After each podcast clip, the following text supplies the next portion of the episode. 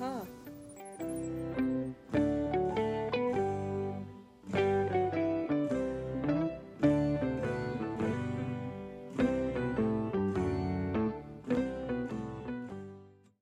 به نام خدا.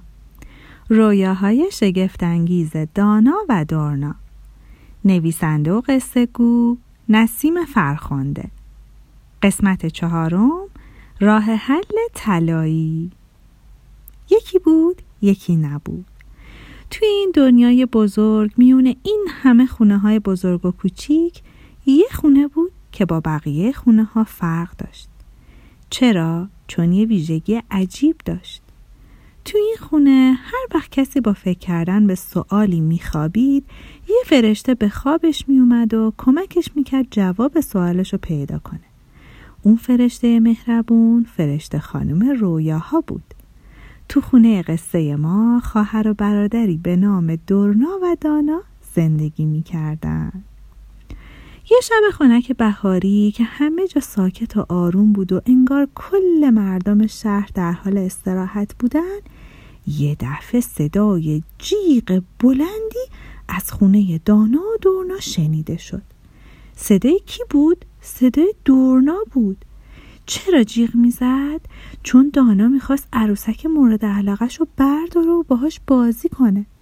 اما دانا هر کاری می‌کرد دورنا راضی نمی‌شد و می‌گفت خودش می‌خواد با اون عروسک بازی کنه. این بود که بچه ها شروع کرده بودن به جیغ و داد و دعوا. مامان که اون شب خیلی کار داشت از بچه ها خواست که کمی آرومتر باشن. ولی دانا و دونا فقط داد می‌زدن و هر کی حرف خودشو می‌زد. مامان اومد تو اتاق و نشست کنارشون و بهشون گفت بچه ها من می‌دونم که این مسئله هر دوی شما را عصبانی کرده ولی الان وقت استراحت همسایه هاست و منم خیلی خیلی سرم شلوغه و کار دارم. برای همین ازتون می‌خوام که خودتون بگردین و یه راه حل طلایی برای مسئلهتون پیدا کنین. بعدم با عجله از اتاق بیرون رفت. دانا و دورنا با تعجب به هم نگاه کردن و فکر کردن منظور مامان از راه حل طلایی چی بود؟ همون موقع بابا به اتاق اومد و بهشون گفت که وقت مرتب کردن اتاق و خوابیدنه. دانا و دورنا اسباب بازیاشون رو جمع کردن، مسواک زدن، قصه گوش دادن و رفتن تو تخت خوابشون. قبل از اینکه خوابشون ببره دانا از دورنا پرسید تو فکر می‌کنی منظور مامان از راه حل طلایی چی بود؟ دورنا جواب داد نمی‌دونم. دانا گفت چطور چشمامون رو ببندیم و تا بیست بشماریم تا شاید تو دنیای خواب فرشته خانم رویاها رو ببینیم؟ دورنا گفت آره موافقم. بعدم همین کارو کردم و خیلی زود خوابشون برد و رفتن تو دنیای خواب. اونجا فرشت خانم رویاها توی جنگل سرسبز و زیبا روی یک کنده درخت نشسته بود و لبخند می‌زد. دانا و دورنا با خوشحالی به سمتش دویدن و با صدای بلند بهش سلام کردن. فرشت خانم با مهربونی سلام کرد و گفت خب اینطور که پیداست امشب می‌خوایم بدونین وقتی مسئله براتون پیش میاد و دعواتون میشه چطوری باید یه راه حل طلایی براش پیدا کنین؟ درسته؟ بچه ها سر تکون دادن و گفتن بله دقیقا. فرشته خانم گفت چطوره بریم تو جنگل و ببینیم؟ حیوانای جنگل وقتی مسئله براشون پیش میاد چطوری حلش می‌کنن؟ دورنا گفت اما ما که زبون حیوونا رو متوجه نمیشیم. فرشته خانم گفت اون با من. بعدم با چوب جادویی ضربه آرومی به بینی دانا و دورنا زد و همگی رفتن وسط جنگل. بچه ها از بالای سرشون صدای دعوا شنیدن و وقتی سرشون رو بلند کردن دو تا پرنده سفید و آبی روی شاخه درخت دیدن. اونا از اینکه حرفای پرنده ها رو متوجه می شدن خیلی تعجب کردن. فرشته خانم چشمکی زد و گفت من که گفتم اون با من.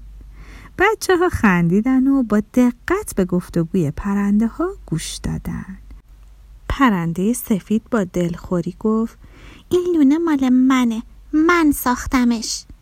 پرنده آبی گفت اما من وقتی پیداش کردم خالی بود. تو توش نبودی خودم پیداش کردم. پرنده سفید گفت خب رفته بودم شاخه جمع کنم تا کاملش کنم.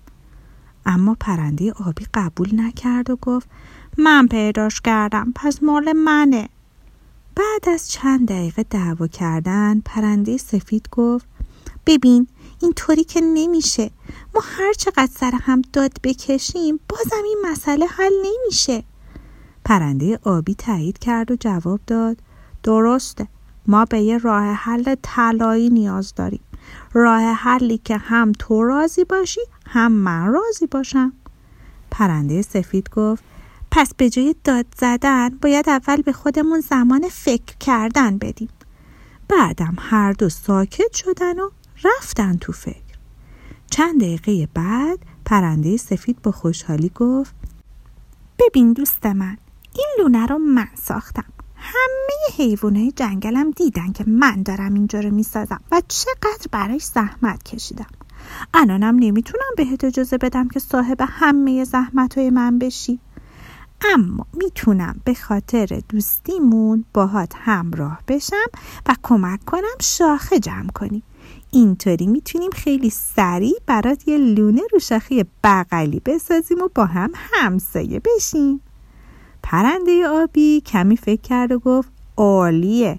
به این میگن یه راه حل طلایی واقعی. اون وقت پرنده ها خوشحال و خندون پرواز کردن و رفتن که شاخه جمع کنن. دانا و دورنا که همه ماجرا رو با دقت تماشا می کردن از این که دیدن پرنده ها چقدر راحت تونستن برای مسئله که براشون پیش اومده بود یه راه حل طلایی پیدا کنن تا هر دوشون راضی باشن واقعا شگفت زده شدن و به فکر فرو رفتن. دانا رو کرد به فرشته خانم و پرسید پس راه حل طلایی راهیه که همه کسایی رو که از دست هم ناراحتن راضی و خوشحال می‌کنه درست فهمیدم؟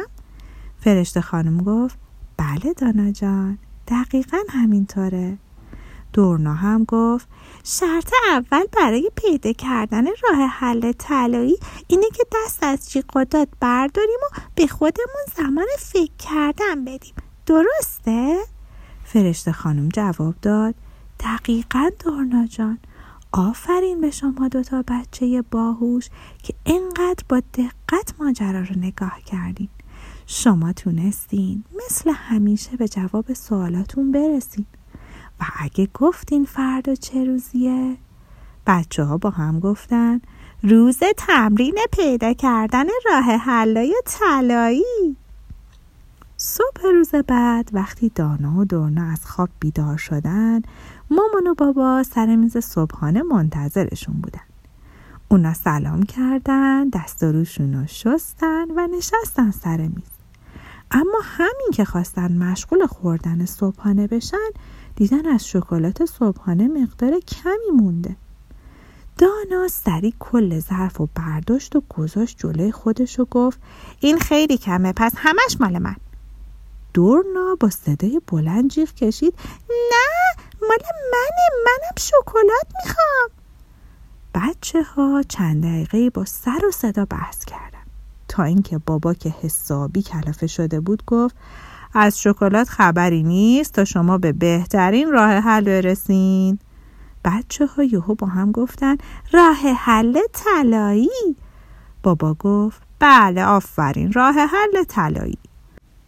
دورنا گفت دانا بیا چند دقیقه فکر کنیم ببینیم چطور می‌تونیم مشکل رو حل کنیم.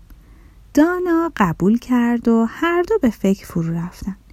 کمی بعد یهو دورنا گفت فهمیدم دانا من یادم افتاد دیروز عصر که تو خونه دوستت بودی من از این شکلات خوردم.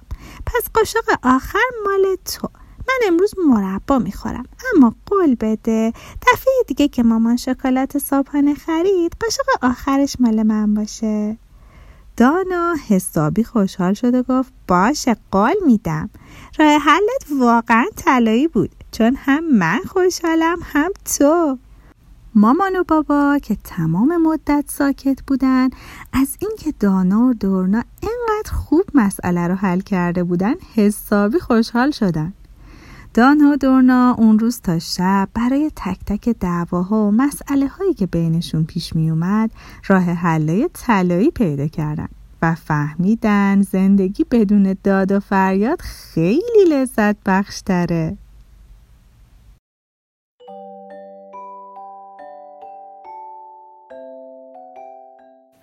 خب بچه ها این قصه تموم شد.